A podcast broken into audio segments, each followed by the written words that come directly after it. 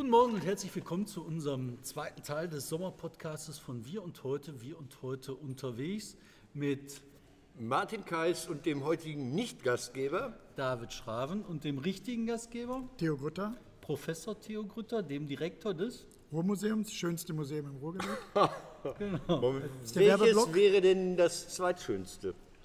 Oberhausen oder Dortmund? Schalke Museum. Wow. Aber eigentlich, eigentlich das Schönste.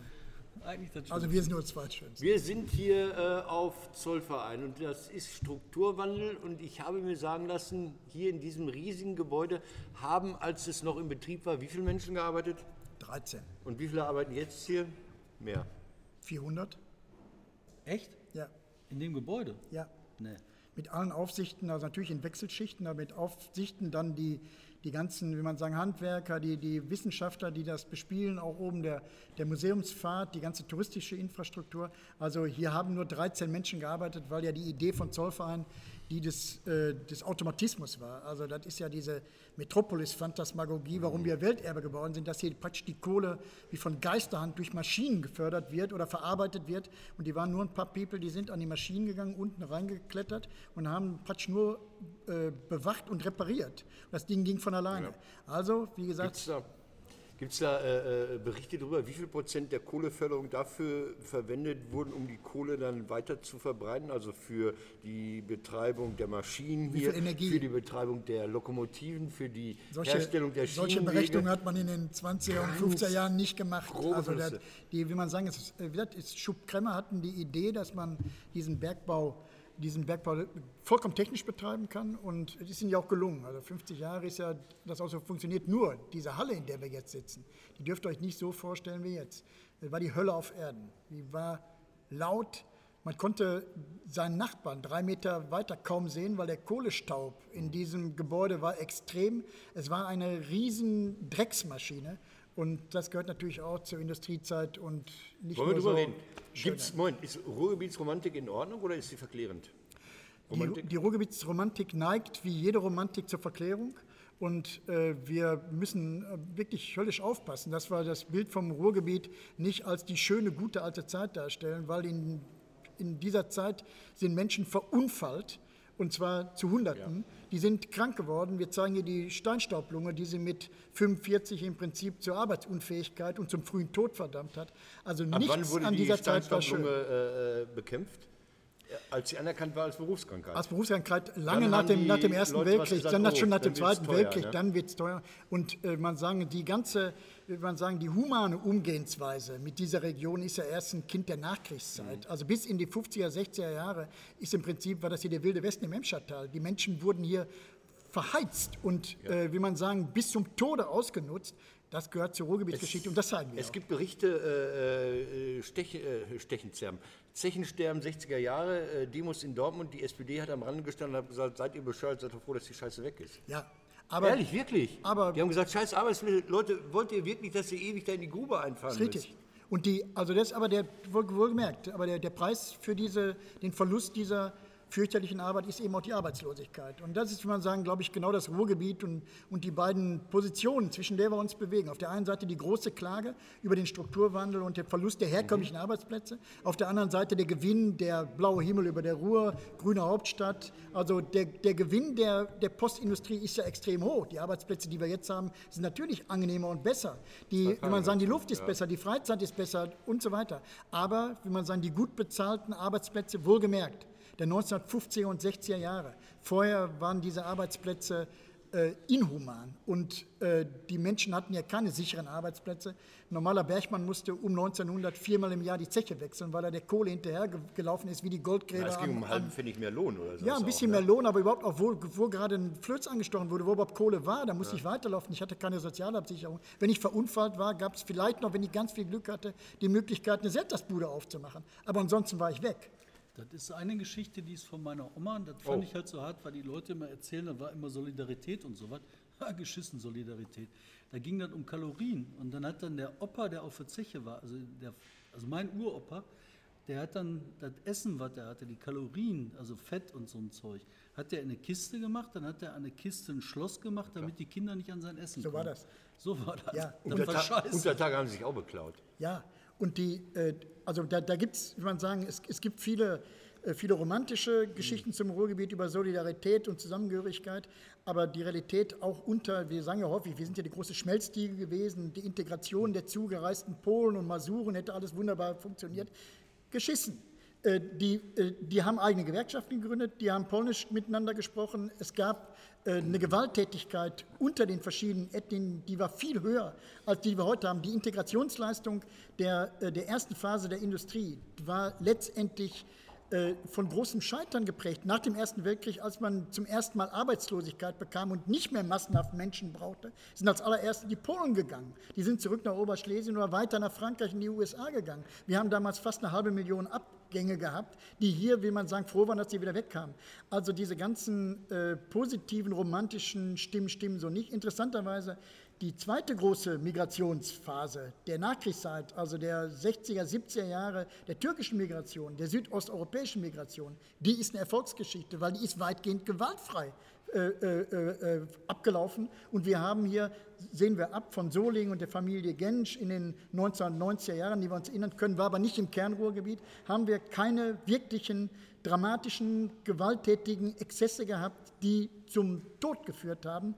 Also von daher würde ich im Vergleich zu anderen Regionen in Deutschland da das Ruhrgebiet, die Migrationsgeschichte im Ruhrgebiet als eine Erfolgsgeschichte bezeichnen. Ja, wir haben schon äh, Terroristen, die hier Leute umgelegt haben. Ne? Ja. Also im N S U-Mord in Dortmund, ne, da hast ja. du schon ein paar Sachen gehabt. Ja, aber hat aber, natürlich nichts mit der, mit, der, mit der Integrationsleistung hier der ne, Region zu tun. Aber was ich halt total spannend finde, ist, wenn wir halt dann nach vorne schauen, wenn wir halt dann sagen, okay, das war das Alte.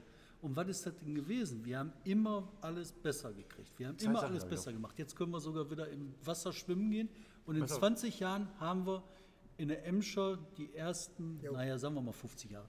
Also nee, nee. Hey, geht schneller. Das ist geht schneller. Das ist zwanzig Jahre kannst du planschen. Die Emscher-Gruppe ja. ist schon da. Ja. Sag mal, äh, lohnt es sich, Grundstücke an der Emscher zu kaufen? Ja, ne, macht ja. nur keiner ja. im Moment. Die haben das doch, ja nicht doch, kapiert. Doch, haben doch, ich glaube, in, in Gelsenkirchen. Bottrop-Ebel. Bottrop-Ebel. Gelsenkirchen auch.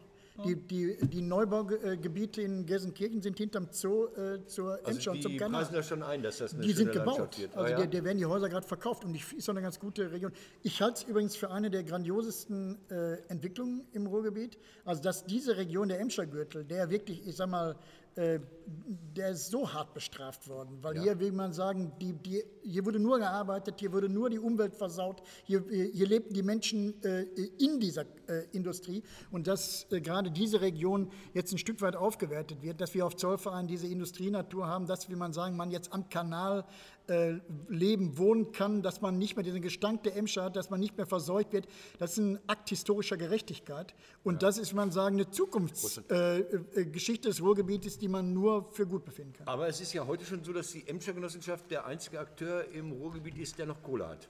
Also immer, wenn was gemacht wird, dann ruft man erst äh, bei der Emscher-Genossenschaft an. Ist mein Eindruck. Bei der Bewerbung die um die erweiterte ähm, Weltkulturerbe, ja. das hat die Emscher-Genossenschaft die haben gemacht. Meiner Ansicht nach einfach gut gewirtschaftet, muss man jetzt sagen. Die hatten diese fünfeinhalb Milliarden und ich glaube, äh, für die Umgestaltung des, für die Umgestaltung des ganzen Systems, dass das halbe Ruhrgebiet mit einbezieht, also mit allen Köttelbecken, ja. die ja alle, wenn man sagen, äh, wo die Leitungen unter die, unter die Bäche gelegt werden. An einigen und damit Stellen renaturiert. Köttelbecken übrigens museal erhalten. Ja, die Köttelbecken, also diese, diese, äh, diese Rinnen selbst, die werden dann auch die Emscher, wird ja im mittleren Teil nicht zu diesem meandrierenden Bach, wie es oben nee. am, am Höchstsee in Dortmund ist. Also ich habe es letztes Jahr mir angeguckt bei der, äh, bei der Emscher Kunst und da ist mit Herz aufgegangen. Mhm. Denn wenn du überlegst, das, das, das ist die schlimmste Gegend Europas gewesen. Diese Blacklands da oben, diese Phönixhütte war die Hölle auf Erden. Ja. Und die Emscher kam da von Holzwickede als kleines Bächlein rein, als sie wieder rauskam, war sie eine schwarz äh, verseuchter Kloake. Also da ging es ja schon los und dann wurde es auch nicht mehr schöner. Und heute Heute äh, habe ich den meandrierenden Bach gesehen in diesem Phönixsee und da waren Störche, die da genistet haben. Und äh, das ist vielleicht nur symbolpolitisch und ökonomisch gar nicht so wichtig. Aber dass der Mensch in der Lage ist, in diesem sogenannten Anthropozän die Natur zu zerstören, für seine Zwecke auszubauten bis ins Letzte. Und das haben die hier gemacht. Auf der anderen Seite aber auch in der Lage ist, die Sache wieder in Ordnung zu bringen und sauber zu machen, ist symbolisch und kulturell ein ganz wichtiger Akt. Das ist Hoffnung. Das ist Hoffnung auf alles, auf, auf eine Zukunft, die halt besser wird. Ne? Ja. Lass uns doch mal in die Hoffnung im Ruhrgebiet gucken. Ne? Oder machen wir mal so Hoffnung für N R W. Ne? Weil, wenn es im Ruhrgebiet gut geht, geht es dem Rest auch gut. Ja. Utopien gab es schon ja, immer. Richtig. Es gab auch Ausstellungen hier. Hier habt ihr auch gemacht. Utopien gab es hier schon immer. Also, ja. wie wir mal in zwanzig oder hundert Jahren aussehen werden. Wie ändern die sich? die, äh, die bekommen, also die Utopien der, der äh, Jahrhundertwende, die es hier wirklich schon gab. Wir mhm. sind in der Region der Planung, also der Siedlungsverband Ruhrkohlenbezirk, der heutige R V R, äh, ist der deutschlandweit, europaweit erste äh, überkommunale Planungsverband. Wir machen übrigens eine große Ausstellung, Metropole Ruhr äh, zwanzig zwanzig zum hundertjährigen Jubiläum. Das ist zu den Wahlen. Ich finde das total spannend. Wir wollen von Korrektiv auch sagen, hier zu den Wahlen zwanzig zwanzig, da müssen wir uns genau. jetzt aufstellen, müssen uns überlegen, genau. wie kriegt man das denn hin? Da wird ein Parlament ich gewählt. Würde Und ja antreten, aber Carola Geis-Netthöfel ist nicht abwählbar. Das ist richtig. Und, äh, aber, vielleicht, interessiert mich das nicht. aber vielleicht gibt es da ganz wichtige andere Positionen in der, in der, in der äh, Kampagne, denn da bin ich äh, bei euch. Das ist ein Zukunftselement, also dass wir jetzt ein eigenes Parlament haben, dass diese Region sich in der Form ein Stück weit stärker. Funktioniert diese Wahl? Wird diese Wahl funktionieren? Es ist eine Versammlung, es ist kein Parlament, es ist die... Das ist Politik. Aber wir wählen. Wir haben eine Wahl, eine Wahl. Und zwar eine Wahl, wo das Ruhrgebiet Thema ist. Und wenn man sagen, ich glaube, das ist eine wichtige Chance fürs Bewusstsein. Also die Verbandsversammlung hat ja im Moment theoretisch eintausendsiebenhundert Mitglieder, glaube ich. Oder wie ist das? Man, das weiß man nicht, das hat keiner gezählt. Ja, die haben doch diesen Fehler gemacht, dass ja, die diese die Volkskongressgröße erhalten haben und dass äh, Josef Hovenjürgen aus Lavesum, quasi kurz vor Münster, der oberste Parlamentarier im Ruhrgebiet ist. Ja, das, das ist richtig. Fertig. Aber was ich halt glaube, und das ist halt der politische Element davon, wenn du eine Wahl hast, eine Wahl, wo ein Thema gesetzt werden kann, ja. wo du polarisieren kannst, ja. wo du diskutieren kannst, dann hast du mit einmal Menschen, die begreifen, es geht um was. Und wenn du dann das Parlament hast und das Parlament fängt an, nicht zu entscheiden, ja. dann hast du politischen Druck. Und dann und machen die Parteien die das gekommen. groß ja. oder lassen die das mitlaufen? Das wird sich zeigen. Wird Aber die müssen sein. ja dann auch formulieren, was sie wollen. Also sie müssen ja dann auch Ziele fürs Ruhrgebiet formulieren. Und das sind dann Ziele fürs Ruhrgebiet mhm. und nicht Ziele fürs Rheinland, für Westfalen, für die Stadt X und Y. Also will man sagen, deswegen ist das auf dem Weg zu einer, äh, man sagen, größeren äh, strukturellen Zusammenhalt der Region ein wichtiger Schritt, sehe ich schon so. Natürlich sind das immer nur kleine Schritte im Ruhrgebiet und wir haben uns schon mal darüber unterhalten, vielleicht war diese Ruhrstadt-Debatte überborden, weil sie dann, wie man sagen, ein Ziel anstrebte, was in der, in der Schwere der, der, oder in der Behäbigkeit der Entwicklung so nicht sofort zu erreichen war. Aber äh, vielleicht sind diese kleinen Schritte wichtig. Aber ich gehe nochmal zurück bei der Hoffnung. War das Ruhrgebiet Herzkammer der Sozialdemokratie? Mike Groschek hat sie vehement dagegen geäußert. Das ist eine Mischung aus Pustekuchen und Mike Romantik. Groschek ist der S P D-Chef gerade. Das ist ja so spannend. Ich meine, ja, aber er hat gesagt, gut, wir waren nie die Herzkammer. Das, das Ruhrgebiet war das nie. Das Ruhrgebiet war so stark die Herzkammer, dass die Sozialdemokratie äh, dem Ruhrgebiet jahrzehntelang die Eigenständigkeit nicht gegeben hat. Der, die, das, das, die Sozialdemokratie konnte aus dem roten sozialdemokratischen Ruhrgebiet das schwarze Sauerland, Rheinland und Münsterland mit beherrschen. Mhm. Deswegen haben, haben die, die C D U hat viel früher einen eigenen Ruhrgebietsverband begründet, mit Norbert Lammert lange Zeit an der Spitze, weil die kapiert haben, dass sie, wie man sagen, dass es hier umging. Und die Sozialdemokratie hat viel zu lange darauf beharrt, dem Ruhrgebiet die nicht die Selbstständigkeit zu geben. Da ist der Gedankenfehler. Und hätten sie es gemacht, hätten sie wahrscheinlich die, die Wahlentscheidung der letzten Jahre anders gestalten können. Aber jetzt haben wir die Situation, wir haben eine neue Regierung, wir haben äh, bei der C D U drei Abgeordnete aus dem Ruhrgebiet, bei der F D P komischerweise sechs und bei der S P D haben wir nur Abgeordnete aus dem Ruhrgebiet. Wie kann man da das Land regieren? Das kannst du ganz einfach regieren. Ich glaube auch nicht, dass das das Problem ist. Da geht es ja einfach nur darum, wie gehst du um mit irgendwelchen Verteilposten und sonstigen Sachen. Das, glaube ich, ist nicht das Problem. Das Problem ist, was du gerade beschrieben hast, in der weiteren Zersplitterung. Jetzt müsste eigentlich der Impuls kommen, den damals der Lammert gesetzt hat, und zu sagen, okay, jetzt versuchen wir das, packen wir das zusammen. Und die jetzige Regierung ist, weil sie nur eine Stimme Mehrheit hat, so schwach, dass sie diesen ganzen Prozess überhaupt nicht angehen kann. Die können sich das nur angucken, können sagen, Münster bleibt Münster, die sollen weiter Bottrop regieren und so. Ich weiß nicht, Gelsenkirchen, von wem wird das regiert? Keine Ahnung. Äh, Münster. Münster. Ja. Ich bin heute durch drei Regierungen. Herne ist Arnsberg? Ist Herne Arnsberg? Ja, ne? Ja. Ich bin heute durch drei die Regierungs... Die Regierungsbezirke sind ja heute neu besetzt worden. Neu ja, ich weiß. Ich bin durch drei Regierungspräsidien gefahren, oder Regierungsbezirke heute gefahren. Zwei Landschaftsverbände. Also ja. Recklinghausen ist Münster, ja. Herne ist, glaube ich, Arnsberg, Essen ist Düsseldorf. Ja. Und das ich ist war ja an dem Punkt. Warst du schon mal an diesem Punkt, der ja, südlich von Gelsenkirchen mit dieser Mast steht, das ist der, der, wo diese drei Regierungspräsidien... Drei, äh, drei Städte, Essen, Bochum Gelsenkirchen. und Gelsenkirchen zusammentreffen drei, und zwei äh, Landschaftsverbände, Landschaftsverbände. Westfalen-Rheinland. Das ist, man sagen, der Mittelpunkt des Ruhrgebiets auf der B eins-Fahrt nach Gelsenkirchen rein. Also ich glaube auf der und zweihundertvierten zwei Fußballverbände. Da ist auch der Niederrhein-Verband. Ja. ja, wir haben noch mehr. Wir haben ja auch die Aldi-Grenze, habe ich ja gerne mal gesagt. Ja, genau. Wir haben die I H K-Grenzen, äh, wir haben Bistumsgrenzen. Das Ruhrgebiet ist eine Region, das nur durch Grenzen zerschnitten wird. Ja, aber was haben wir, deswegen, Theo, äh, Essen-Werden gehört zu welchem Bistum? äh, zum Bistum Köln. Weil der Kölner gesagt hat, da sitzen die reichen Säcke, die geben wir nicht auch noch ab. Aber unter das diesen... Das ist absurd, aber dass unter Essen, diesen, schon, dass Essen ja, immer komplett ein Bistum ist. Ja, das, das, Ruhrgebiet, das sogenannte Ruhrbistum äh, hat weniger als die Hälfte des, des, äh, des Ruhrgebiets, ja. Dafür aber Arnsberg und Sauerland, weil man damals also bei der Gründung das gerne gab, weil es nichts wert war. Also wenn man sagen, die wichtigen äh, Bereiche, damals die großen Steuerzahler, man wollte unbedingt Dortmund behalten im Bistum Paderborn, Paderborn, weil das die größten hatte, hat Soest angeboten. Hätte man damals mal Soest genommen, denen geht's gut. Und hätte man Dortmund abgegeben, aber ist eine andere Geschichte. Aber früher könnte man doch für uns Schalker ja auch nicht so schlecht, wenn ah. die jetzt im Bistum Paderborn wären. Theo, früher könnte man ja so Springel verpfänden, das macht man heute nicht mehr. Das macht man nicht mehr, nein. Aber, aber bei den ganzen Grenzen, ich finde nur, ja. das ist eine große Leistung des Ruhrgebiets, dass es trotz all dieser Grenzen seine, äh, will man sagen, seine doch äh, mental sehr starke äh, Identität und Zusammenhalt doch behalten hat. Aber man das müsste ja eigentlich sagen, wir sind längst aufgelöst. Es gab ja immer die Thesen, mit der Industrie endet das Ruhrgebiet. Und wenn die Zeche, letzte Zeche geschlossen wird im kommenden Jahr, machen wir hier zu, das Ruhrgebiet gibt es nicht mehr und wir sind aufgeteilt in die bestehenden äh, administrativen und gebietskörperlichen äh, Zusammenhänge. Muss ich das, das ändern? Wird nicht Muss der ich das Fall ändern? Das ist, das müssen sich die Verbände auflösen? Die Landschaftsverbände müssen sich auflösen? Die werden sich nicht. Die müssten sich vielleicht auflösen, weil man, wenn man seine Vereinfachstruktur bräuchte, aber die werden sich durch ihre historische Tradition, ihre Genese auch nicht auflösen, weil es natürlich gibt es auch da Zusammenhänge landsmannschaftlicher Art, die auch einen Anspruch auf, äh, auf Realität haben. Also es gibt eben dieses westfälische Element, das rheinische, das will ich ja gar nicht leugnen, aber es gibt eben auch das Ruhrgebietselement und das ist historisch begründet,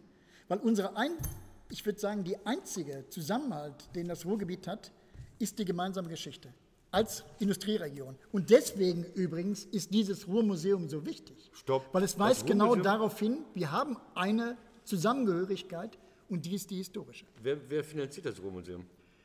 Stadt, Land, Fluss, also Land N R W, äh, direkt. Ja. Wir sind eins von vier Museen in Nordrhein-Westfalen, das direkt vom Land äh, finanziert ja. werden. Was ich für sehr gut halte, weil es auch eine Wertschätzung der Region damit, ja. also ein Regionalmuseum direkt aus dem Landeshaushalt zu finanzieren, der L V R, weil wir auf rheinischem Gebiet sind, deswegen nicht der L W L und die Stadt Essen, deren Sammlung und wir... Da wird es schon wieder äh, absurd, dass der L V R finanziert, weil ihr kurz hinter der Grenze seid, ja. also zwei Kilometer weiter... Dann aber ihr dürft nicht vergessen, die, Land, die, die Landschaftsverbände haben die Kulturhoheit in Nordrhein-Westfalen ja. und einer ist immer zuständig, also im Westfälischen der, der L W L und hier der L V R. Von daher ist es gut, dass auch die Landschaftsverbände hier mit... Ich finde, wer fehlt in der Trägerschaft des, des Ruhrmuseums, ist der R V R, mhm. weil dessen Regionalgebiet ja. bespielen wir und äh, er müsste mit in die Trägerschaft rein und ich hoffe, äh, dass sich da in den nächsten Jahren, gerade im Kontext mit, neunzehn, mit zwanzig zwanzig, äh, was tut, weil der R V R hat jetzt ein Museum seiner eigenen Region und damit auch seiner eigenen Geschichte und ich hoffe, dass die das kapieren und mit in die Trägerschaft gehen. Nächstes Jahr, achso, Moment, nächstes Jahr feiert eine große Firma ihren fünfzigsten Geburtstag im Ruhrgebiet. Überfragt? Die R A K. Die ah, Ruhrkohle wird ja, fünfzig natürlich. Jahre alt. Ende ja, zweitausendachtzehn stimmt, wird die Ruhrkohle fünfzig ja. Jahre alt. Das wird das traurigste Jubiläum irgendeiner Firmengeschichte. Wie geht es danach weiter? Hoffnung, du hast... Hoffnung, Hoffnung, Hoffnung. Das ist halt, also für mich ist die Hoffnung, da haben wir gerade ein bisschen... Ähm, letzte Woche drüber geredet, das ist halt... Ähm, letzte Woche, wir waren letzte Woche schon mal hier, haben extra wieder die gleichen Sachen angezogen, damit der Zuschauer nicht so hm. durcheinander kommt, weil Theo hat die zwei Prozent Regel mal von Hermann Lübbe äh, zitiert, die Vertra- da sagt... Vertrautheitsschwund. Wenn sich pro Jahr mehr als zwei Prozent des Umfelds ändert, äh, wird der Mensch unsicher und verliert seine Heimat. Ja. Und äh, da ist was dran, deswegen radikaler Abbau, radikaler Umbau, äh, Zerstörung von Bausubstanz in großem Stil, pfui Teufel, darf man nicht machen. Man muss die, die Tradition mitnehmen, die Geschichte und deswegen sitzen wir hier wie in der letzten Woche. Ständig und deswegen Übergang. Ist hier die Gründungsmentalität, glaube ich, halt eine der wichtigsten Sachen überhaupt, um halt diesen langsamen Wandel ja. immer weiter voranzubringen. Und da tun wir uns schwer mit? Ich möchte dir ein Beispiel erzählen, was ich halt für mich... in den letzten Wochen, Monaten halt am beeindruckendsten fand. Wir haben so eine Serie, die nennt sich Auf eine Shisha mit, die macht der Kollege Hüder, Hüder Verdi, und der hat dann Kollegen interviewt, äh, Ali sonst was, ich habe den Nachnamen vergessen, und der Typ ist achtzehn und macht sein Abi und nebenher hat er halt einen Laden aufgemacht für irgendwas, also so Imbissbude, keine Ahnung, spielt überhaupt keine Rolle. Weißt du, Motivation da, Wissen da, Praxis da, Weißt du, so Leute brauchst du gar nicht mehr aufhalten. Die kannst du mit dem Lasso nachher einfahren. Ja. Aber das ist halt das, ja, was wir brauchen. Wir brauchen halt tatsächlich Leute, die sagen, ja, so, wir gehen den Streit ein, wir gehen das Risiko ein, wir machen das. Aber kommen wir mal zurück zum Museum. Kann ein Museum Hoffnung äh, auch zeigen? Ja. Also ihr schaut ja zurück. Mal eine Gründungsausstellung. Ja, wir machen, wir machen ja dauernd Ausstellungen über, äh, wie man sagen, Sachen, die irgendwo, wir haben eine Ausstellung gerade äh, gemacht vor dem letzten Jahr, glaube ich, über Rock und Pop. Das heißt, jo, wie man sagen, dieser kulturelle Neuaufbruch dieser Region, der natürlich dauernd von Hoffnung besteht. Moment, aber wer hat da gespielt? Zur Eröffnung hat... Wer Extra gespielt? Breit. Nee, Stoppock hat da gespielt. Äh, äh, Wo wohnt der? Hast, der wohnt leider nicht hier, aber Stoppock hat danach gesagt, er möchte gerne bei uns hier auf Zollverein pro Jahr mehrere Konzerte äh, Ja, aber der geben. wohnt hier nicht. So, wo äh, wohnt Grönemeyer? Grönemeyer wohnt wahrscheinlich... London sagen, oder ist, weiß der Teufel, ist schon richtig. Sagen. Also hier entsteht viel, viel, wir haben davon viel verloren. Frag nach im Fußball, wer hat die beste Jugendausbildung im Fußball in Deutschland? Früher in den siebziger Jahren, weiß ich, wer das Verein war. Verein in, in, in meiner ja, Heimatstadt, äh, Gelsenkirchen, also die Nationalmannschaft. Ihr wart die ersten, Entschuldigung, ihr wart die ersten, die so eine Nachwuchsabteilung hatten. Absolut, hatte, und wenn ne? man sich die Nationalmannschaft anguckt, die Hälfte der Spieler kommt aus dieser Nachwuchsschule. Also wir, wir, wir produzieren viel an Ideen, an Menschen und dein Beispiel. Man kann nur glücklich sein, dass man sagen, die jungen Migranten hier sind, weil die haben genau die Mentalität. Das bringen die teilweise aus ihren Heimatländern mit, weil solche Sachen wie Selbstständigkeit, wie eigener Betrieb, wie ein eigenes Restaurant ein hoher Wert ist. Für die Ruhrgebietsbevölkerung, die Autochtone, sage ich jetzt mal, die westfälisch, rheinisch, polnisch, masuris gespräch, aus der wir alle kommen, ist ja die Selbstständigkeit nicht das hohe Gut, im Gegenteil. Das hohe Gut ist bei Krupp, bei der Ruhrgas, bei Thyssen zu arbeiten, möglichst mit zweihunderttausend Mann, in gewerkschaftlich organisiert, abgesichert. Also Solidarität, Zugehörigkeit zu großen Zusammenhängen, das ist der, der hohe Wert des Lebens und nicht die vollkommen fragile Selbstständigkeit. Das hat man in Süddeutschland viel, viel mehr. Deswegen gibt es da viel mehr Erfinder, deswegen gibt es da viel mehr äh, Gründer. Die haben wir nicht, das ist unser Mann. Wir haben Aber lass uns doch mal, guck mal hier, das wäre echt mal eine schöne Sache, so eine Gründungsausstellung. Ja. Weißt du, was ich halt mitkriege, wenn du halt mit ähm, jungen Leuten, ähm, was weiß ich, die im Internet unterwegs sind, sprichst, ne? Wie die sich inspirieren lassen, ne, davon, wenn sie was anderes sehen. Mein Kurzer, der, der ist jetzt zehn Jahre alt, der guckt sich halt im Internet an, wie irgendwas ja. rumgebastelt wird. Der bastelt alles nach, versucht das rauszukriegen. Für den sind die ganzen Erfolgsgeschichten, diese einfachen Heldenreisen, ne? Von irgendeiner fängt was an, macht was, ja. baut was auf, klappt. Ne? Das ist für den eine Inspiration, das bringt den permanent weiter. Ne? Das sind ja auch die nächsten Generationen, die jetzt kommen. Diese alte Ruhrgebietsmentalität löst sich auch biografisch auf und die sind natürlich heute, die, die leben ja nicht nur im Ruhrgebiet, die sind über diese ganzen Netze und so weiter ja im Prinzip so aufgestellt wie überall auch. Also dein Sohn kommt an die gleichen Informationen wie der schwäbische äh, äh, Jugendliche. Will sagen, diese Mentalität, die hier auch vieles, äh, ich sag mal, einbalsamiert hat und äh, dazu geführt hat, dass viele Menschen sich auch mhm. überhaupt nicht in der Lage sahen, ihr Leben selbst in die Hand zu nehmen und sich lieber in eine bestimmte, wie man sagen, soziale Abhängigkeit begeben haben, wäre vielleicht in anderen Gebieten so stark nicht gewesen, gehörte zur Mentalität, aber diese Mentalität ist jetzt auch Geschichte und löst sich auf. Deswegen bin ich guter Dinge, dass diese, genau diese Gründerideologie, äh, äh, dieses, äh, die sind heute auch äh, dreihunderttausend Studenten, die sind alle auch äh, Äh, akademisch sozialisiert, die sind gewohnt, mit, mit neuen Anforderungen umzugehen. Deswegen bin ich da äh, bester äh, äh, Hoffnung. Und übrigens, der Ausbildungsstand der Menschen ist ja viel höher, als der noch vor dreißig Jahren war. Also wir, die Reihenfolge im Ruhrgebiet ist die, der Großvater war auf dem Pütt, der Vater war Angestellter, ja, häufig. Und ich und, bin Künstler. Und wir sind, wir sind Nein, Künstler. Nein, bei mir war das original so. Bei mir war, ja so. Theo, bei mir war es original so. Beide Opas auf dem Pütt. Vater, äh, Halbingenieur in der Chemieindustrie, Bruder, äh, B W L, V W L und ich, ja. der letzte Buddenbrock, der... Der, der Frank Gosen, mit dem ich heute Nachmittag äh, zusammensitzen werde, hat ja wunderbare... Ach, hat so ja wunderbare... Der Frank Gosen, mit dem ich heute... So, so eine, ich Nachmittag. Freu mich, ich freue mich. Die, äh, die äh, äh, sagt ja genau diese Beispiele. Also, wie man sagen, im neuen Film, den ich hier jetzt wieder Werbeblock, äh, der neue Film, der gerade... Äh, äh, Sommerfest, der gerade mhm. vom Sönke Wortmann äh, gemacht hat, da ist ja genau diese Figur des Arbeitersohns, der Museumsdirektor in der gleichen Zeche wird. Es war die Zeche Hannover und in Bochum und nicht die Zeche äh, Zollverein.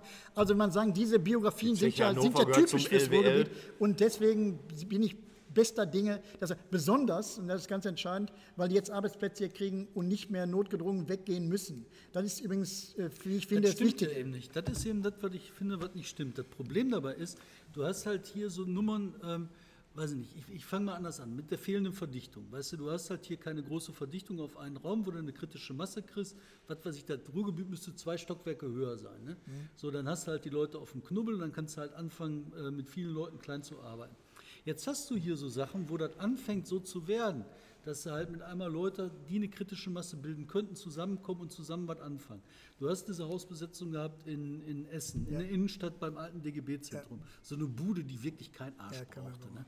Dann hast du das gehabt in Bochum. Also in Bochum, das waren wieder so Besetzer, wo du denkst, so, boah, Freunde, ne? Also ein bisschen mehr Eigenengagement wäre gut.